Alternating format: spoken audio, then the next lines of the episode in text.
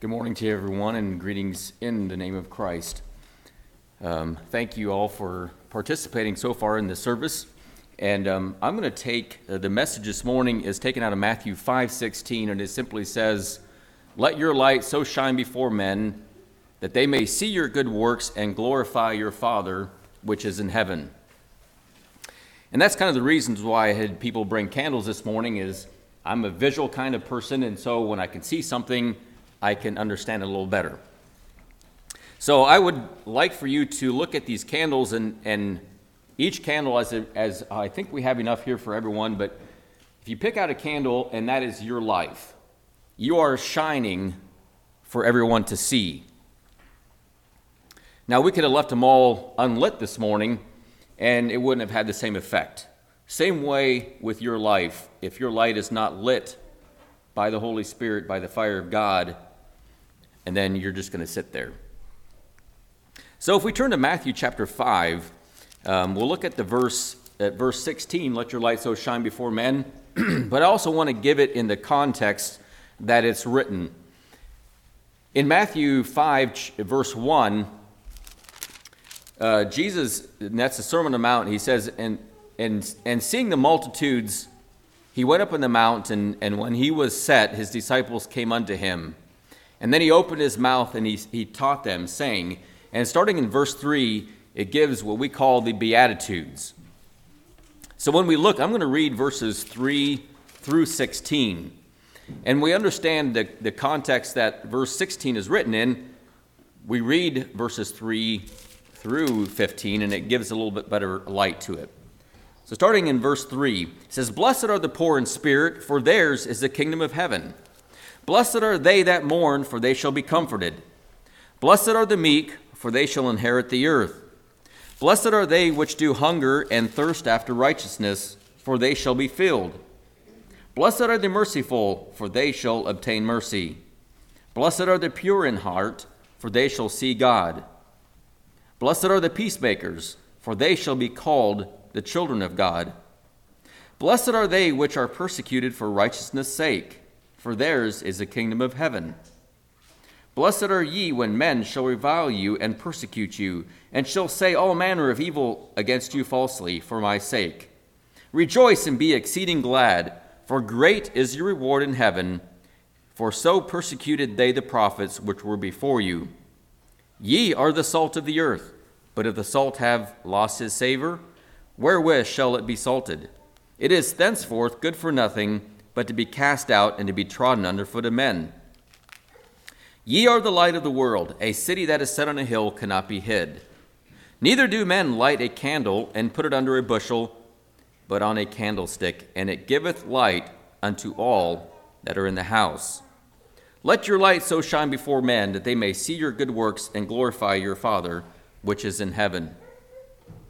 So I want to break that verse down into three parts and the first part is letting your light shine. The second part is your good works. And the third part is glorifying your Father. And I think it's important to remember that when we shine our light, it is so easy to draw attention to ourselves. And that's not the point. So as we let our light shine, remember that it's for the sole pers- purpose of glorifying the Father and reaching out to those around us. So, how do we let our light shine? What are some practical ways that we let our light shine? And I appreciate this morning in the testimonies um, when Kurt shared that they stayed for what, an extra half an hour out of the day, and you could say, well, I was too busy for that. But I believe that he let his light shine to just two people. And that's one way we can do it. Some of the some of the things I wrote down is how can we let our light shine? Is by helping others. And that could be um, raking somebody's yard, it could be paying a bill, it could be fixing something for them. It's so many different ways that you can help others. Um, probably the most um, practical, the best one is sharing Christ with unbelievers. That's the way we shine our light, is just opening up the Word of God and sharing truths with an unbeliever. That is how we let our light shine. Some people write books. Now, I don't write books, but, but books have blessed people. So maybe if you enjoy reading a good book that blesses you, that is one way to do it. Um, singing. Maybe you're gifted at singing and, and share the, the share the word through song with other people. Uh, missions, doing mission work, either going in the mission field or being involved in a small mission project of some kind, but that's one way we can let our light shine. And then praying. Praying is an important way that we can share our shine our light. Um, how about just plain being nice to people? That is a good way to be to share the light of God. And if we go back and look at verses 3 through 12 of chapter 5, those are ways that we can let our light shine.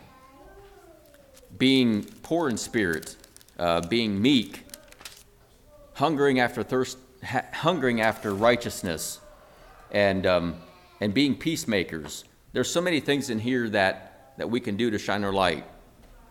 Now, the question we ask ourselves is who has fulfilled this duty? And you say, well, I did part of it, but maybe not all of it.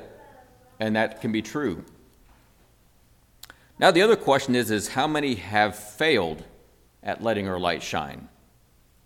So, what are some ways that now we have these candles lit now if i would say i want all of you that came up to light a candle i want you to come up right now and blow them out and you say what's the point i like to have them up here for the whole service.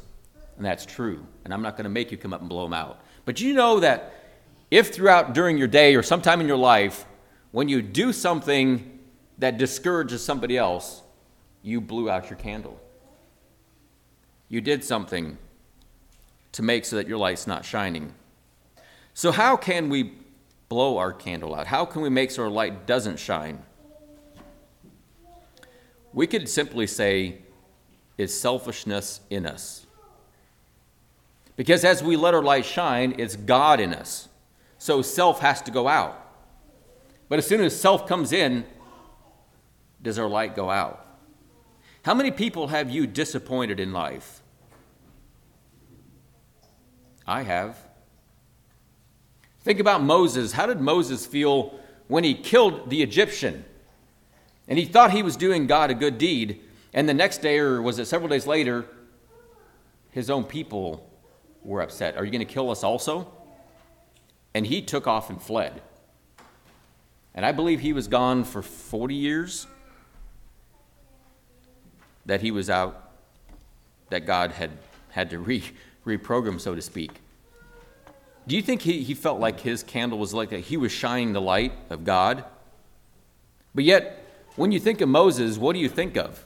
Do you think of the strong leader that led the children out and led them through the wilderness, or do you think of the person that was so dejected that he basically ran away? And I'm not going to say this 100% sure, but I can, I'll, I'll say this, I can almost guarantee that every great evangelist that's been in history, you think of the Billy Grahams, the D.L. Moody's, that some point in their life, they had a moment where they felt discouraged because of something they did where their light went out. Maybe it was something they said, maybe it was an action they did. And I think the point is, is that if, you if your desire is to let your light shine, that you, if you do put it out, get it lit back again as soon as possible. Don't wait 40 years like Moses before he came back and led the children out of, out of Israel or out of Egypt. I have two stories, and they're just really short stories, but so one thing that I don't necessarily, in my life, I don't necessarily think of all the times that I've been successful or whatever. I tend to think about some of the, some of the times that, the mistakes that I've made. Now, years ago, my dad um, became friends with an individual, and he would come down to work almost every day. And it was a way for him to, in other words, share the light of gospel with him. He'd come in, grab his cup of coffee, yak a little bit, then leave. One day, this individual came in the shop and he was back where I was working and he was being his normal self. And when he left, or I thought he left, there was a customer that was standing in the shop. And as soon as he went out the door, this customer said, Now that guy's crazy. And my mistake was I didn't say yes, I didn't say no. And I remember just kind of chuckling a little bit, like, you know, like that. Well, he hadn't left, and he heard. He heard what this guy said. He came back to me and cussed me out. He got extremely angry at me, and I was thinking, well, I didn't even say yes. I didn't agree with him. He said, But you didn't say no. I'm not crazy. And I felt, I felt like running away. I felt like I ruined it. In other words, the groundwork that had been laid, I just, I failed. There was really only one thing I could do, or that I felt that was right, and that was apologize. And that wasn't even good enough. He still cussed me out. The next day came back in, I apologized again, and he still kept mentioning it. That I didn't stick up for him. Today we're good friends. He still comes by every once in a while, and I can I can visit with him. But I've thought of that so many times that just by one time when I didn't stick up for him, that he got extremely upset at me. And I felt like that day my candle went out. And I had to work hard, I mean, day after day to get that thing relit in that scenario. But yet, I don't dwell on that because as you read the Word of God and as you share the Word of God with people, whether it's physically sharing the Word of God or being a nice person or sharing in some act of kindness, that is what the world wants to see out of its Christians. They might not be interested so much in our knowledge and how many scriptures you've memorized. They want to know how much you care, how much you help them. And it's not always fun. It's not always fun to drop what you're doing and helping somebody. But that is what God is, is saying here in verse 16. It says, Let your light so shine before men. if I was to ask you in the Old Testament, what is one person that comes to your mind that failed in his mission work, who, is, who would that be? Just go ahead and spit some names out. Who was one person that failed pretty miserably? in listening to God? Who? Judas? Jonah, and that's the name I was thinking. Jonah said, or God told Jonah to go to Nineveh. Now you would think, as a, as a man of God, if God sent me there, I'm going to go. But I mean, you know the story how he, he just went the opposite. If God said go east, he went west. I'm not going to go to those Ninevites. And so he ran away and he ended up being thrown into the sea and finally realizing that there was no way he can hide from the presence of God. But he came back and through miraculous, the whole city repented. I mean, I can imagine Jonah's like, what, what just happened? I, I didn't even do much, and these people are repenting in sackcloth and ashes. And he was a man that um, I believe, and I don't know what, he had three days to think about it in the smelly, the belly of a fish. He had three days to think about what did I do wrong? How can I get out of this situation? I don't know how to get out. And I think at that time he was like, I blew it. My candle went out, my light went out. There was no way to get out of this again. But I believe he prayed. He prayed, and I believe that God answered his prayer. And it was no longer about Jonah anymore. It was about God working. What about the New Testament? What is one person you can think of that failed miserably in his work? What's one person that comes to your mind? Demas. Demas. Demas? Peter. Peter. That's the name that I've written down, Peter. He was a person that, I mean, you, you say it first and then think later, right? And that's kind of how I envisioned what Peter was. And he said, I will never deny you. He said that to Christ. I'm a, I will follow you till death. I, I will never deny you. What does he do? Within a week, he denied him. And I believe Peter felt like I just put the flame out. I, I don't have any light to share, shine anymore. But yet he came back and he ended up being on fire for God. His, I mean, I think he had a torch after that. He's like, forget the candle, I'm going to go to torch.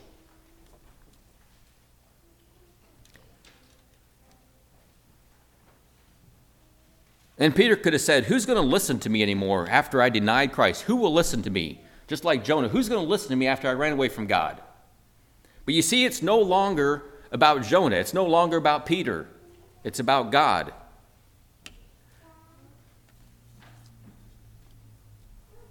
Let your light so shine before men. Another story is so years ago when, when our family went to Belize, you know, we were missionaries doing God's work, and it was very important that I don't try to offend people. And you want to be nice to them. In fact, you want to win them to Christ. You don't want to. You want to go. I mean, you're going down with your candle lit. You don't want to blow it out down there. And then, um, about a year and a half into it, I had an accident and almost killed a guy. And so, I'm supposed to be down here helping people instead of killing people. I mean, I didn't go down there to, to kill people and or to hurt them. And my flame just went out. I mean, I was like, I'm no good. There's there's no point in being here because whatever message I I tell them, they just remember they can remember that and they're like, oh, that's what I'm good for. I'm come, I'm good to come down here to hurt people. But I think God helped me through that in understanding that it's not it's not about me, it's about God. Wednesday evening, when um, Zach shared about missions, um, I was amazed at some of the stuff he shared and how, how our perspective in this world and, and how the perspective of other people or their values are way, way different, and how much, how little resources we put into actually spreading the Word of God. And I think he mentioned one of the stats he mentioned was there are more people spend more money in the United States on, on Halloween costumes for their pets than they give in missions. And it's just mind blowing. Like, I mean, why, why, why is that disparity there? And I thought, you know, that is one way that we can let our light shine is giving to missions. So while you think you know, there, there's a verbal part. You can actually share Christ with somebody. Sending money to missions is another way to let our light shine and, and having a burden for the people. The other, um, how to put our fire out is, is when you read Matthew 5, 3 through 12, is doing the exact opposite what's there. So instead of being meek, be proud. Instead of being humble, be proud. Instead of being peacemaker, be a, a person that stirs things up, have anger, and just blast people. Um, being pure in heart, being unpure in heart, being seeking after righteousness. How about seeking after unrighteousness? Those are things that will light, that will put your candle out. And I think we all would know of people that profess to be Christians and they didn't do what the Bible says. They didn't do what God says and, and our perspective of that person is he's not a Christian. His, his light doesn't shine. Years ago, I think it was soon after we were married, we were at a pizza place in Iowa City, and there was two or three young Mennonite boys in there that I didn't know really well, but I knew who they were. I knew where they belonged at least. And in that particular restaurant, they you paid after you ate. Well, they had got a booth right inside the front door, and they ate about one or two slices, put the little cork hot pad thing on top of it, and walked right out the door. And we were so astonished that we didn't even do anything about it. like, I mean, we should have like ran after him. It's like, get back in here and you, you know. Um, but we were so astonished. I was so astonished that who, who are these people? They claimed, they go to church. I know they do. They claim to be Christians. And they did that? Where was their flame? Where was their influence? Where was their light shining? And I looked back at that as like, maybe, I, maybe, maybe my flame was out. Maybe I should have gone and told them to come back in and pay. Maybe I was just as much fault as them. Going on to the middle part of the verse, it says, that they may see your good works.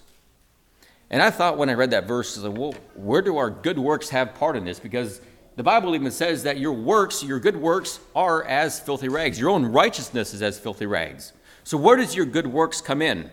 I don't believe there's anywhere in the Bible that it says that we shouldn't have good works. Even though it says that our own righteousness is as filthy rags.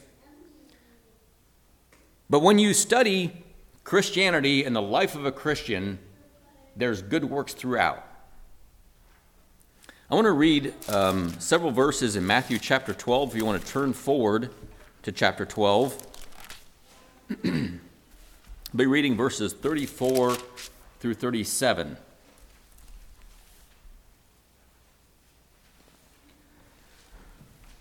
And Jesus is speaking here, and he says, O generation of vipers, how can ye, being evil, speak good things?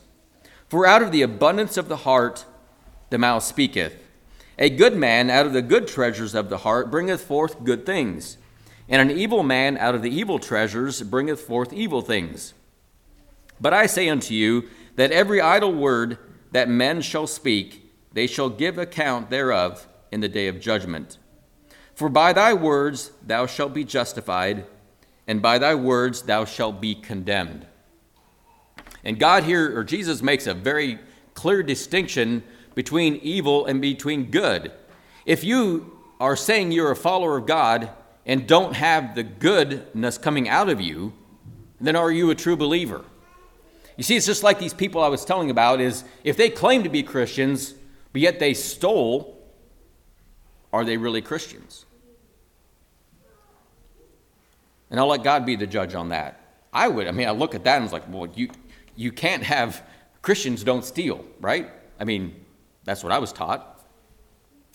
So, out of the goodness of your heart, if they were truly wanting to share the light of God, they wouldn't have done it. And that's, that's the way I think.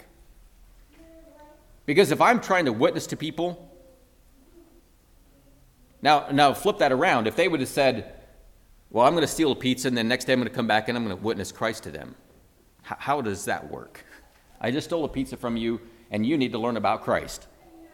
See, it doesn't make sense. You don't have evil in your heart and claim to be good. Because out of your mouth, the things that come out of your mouth is what's in your heart, is the abundance of your heart. I also have um, an excerpt from, it's called the Westminster Confession of Faith, and there's six things that are listed in there, and I'm going to pretty much go verbatim through that. Um, so it's not my own writing, it's from the Confession of Faith. And it states that there are six benefits of good works. And I, I do want to be clear that when we, when we speak of good works, if we go with the last part of the verse of our, our theme verse this morning, is it's to glorify the Father. And that's the purpose of the good works. And it's also the purpose of shining the light of you as individuals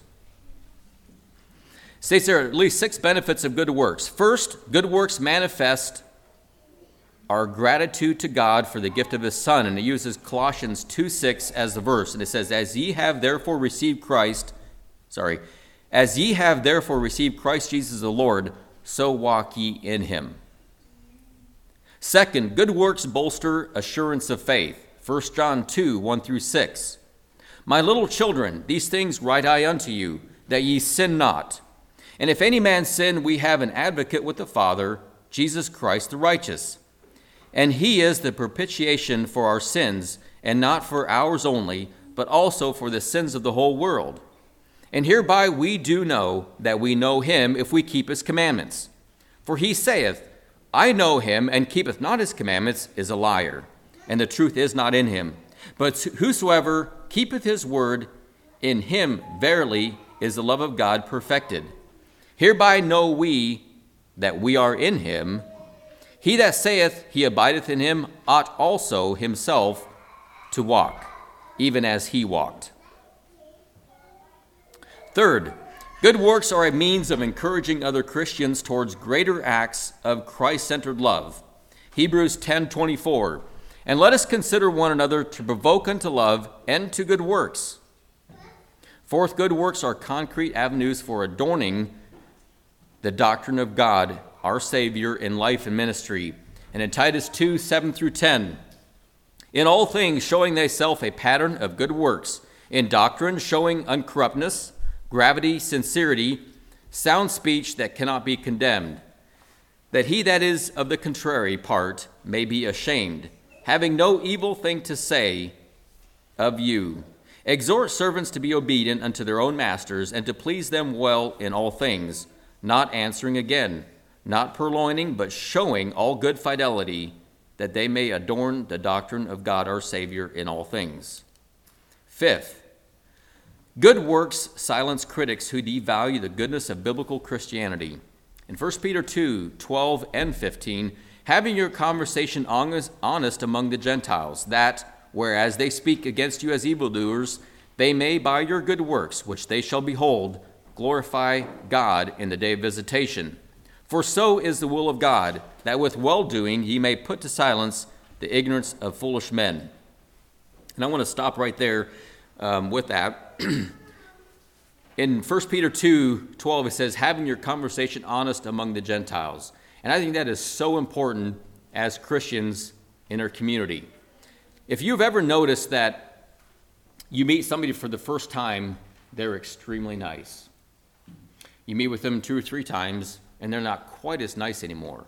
You spend three years with them all day, and you see their weaknesses.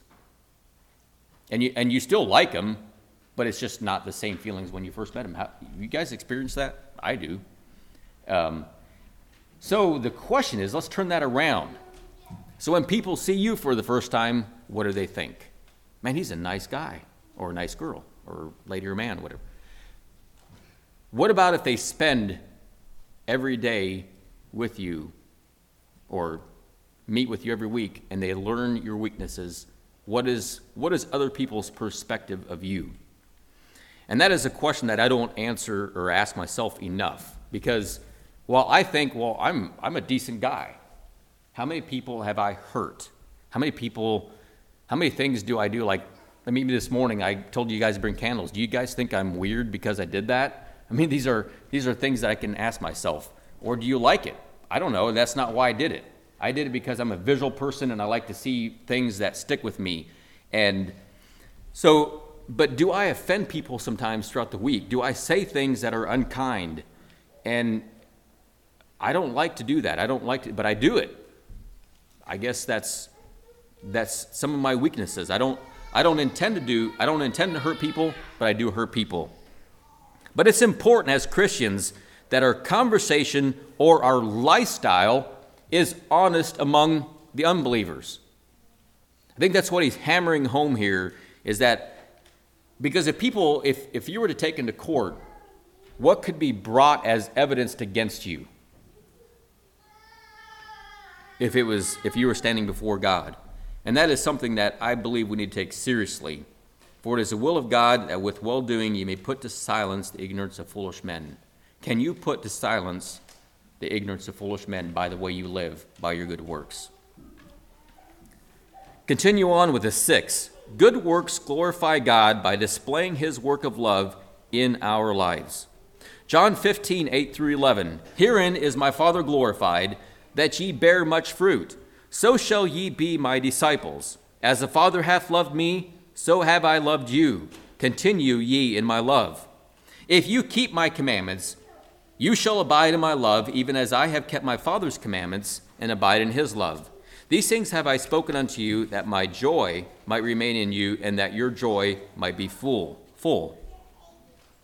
So, by our good works, by our life, we are in a sense producing fruit, and that's what God wants. He wants the fruit that comes from our life being displayed. The last part of the verse says, um, and glorify your Father which is in heaven. And that's probably the most important part of this verse is to glorify our Father which is in heaven. What is the main purpose? We have to understand that God is our creator. We didn't just happen. We didn't come from monkeys. We didn't come from slime on a pond. God created us in his image. So, as we're created in the image of God, we also need to glorify God. John chapter 16, uh, verses 13 through 15.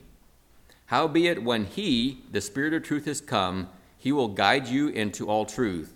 For he shall not speak of himself, but whatsoever he shall hear, that shall he speak, and he will show you things to come. He shall glorify me, for he shall receive of mine, and shall show it unto you. All things that the Father hath are mine. Therefore said I, that he shall take of mine, and shall show it unto you. So, in a nutshell, what he's saying is that as a candle burning, that light you see is God Himself. So, as a light that you're portraying to the community, what is that light? I'm not sure how to illustrate it properly, but I think if we were to take a candle and put a spotlight that's the brightest spotlight you've ever seen and shine it on somebody, you no longer see that person anymore so bright. And I believe the presence of God is so bright that, well, it's, I mean, it, it, it, brings details, but it diminishes who we are and then shines Christ. And, and that's what I would like to portray this morning is that as we glorify our Father, it's not our light shining, but it's the light of God. Because if it's just your light, that's who people are going to see. It's you. But if you shine Christ's light, they will see Christ.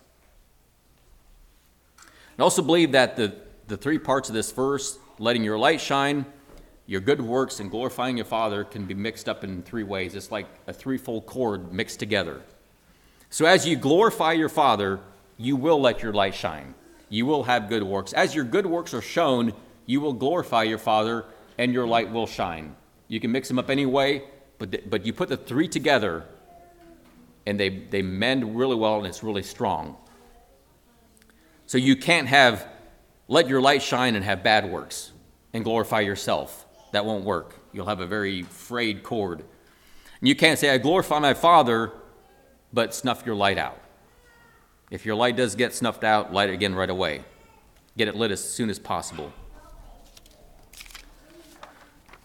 In closing, I do have a poem.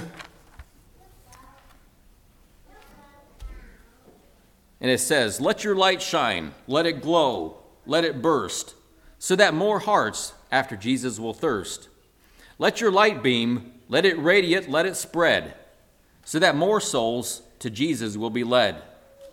Let your light sparkle, let it gleam, let it glisten, so that more minds about Jesus will listen. Let your light shimmer, let it transmit, let it radiate, so more of the lost to Jesus will migrate. Let our light ooze, let it seep, let it exude, so that, G- that Lord Jesus, we can bring more to you.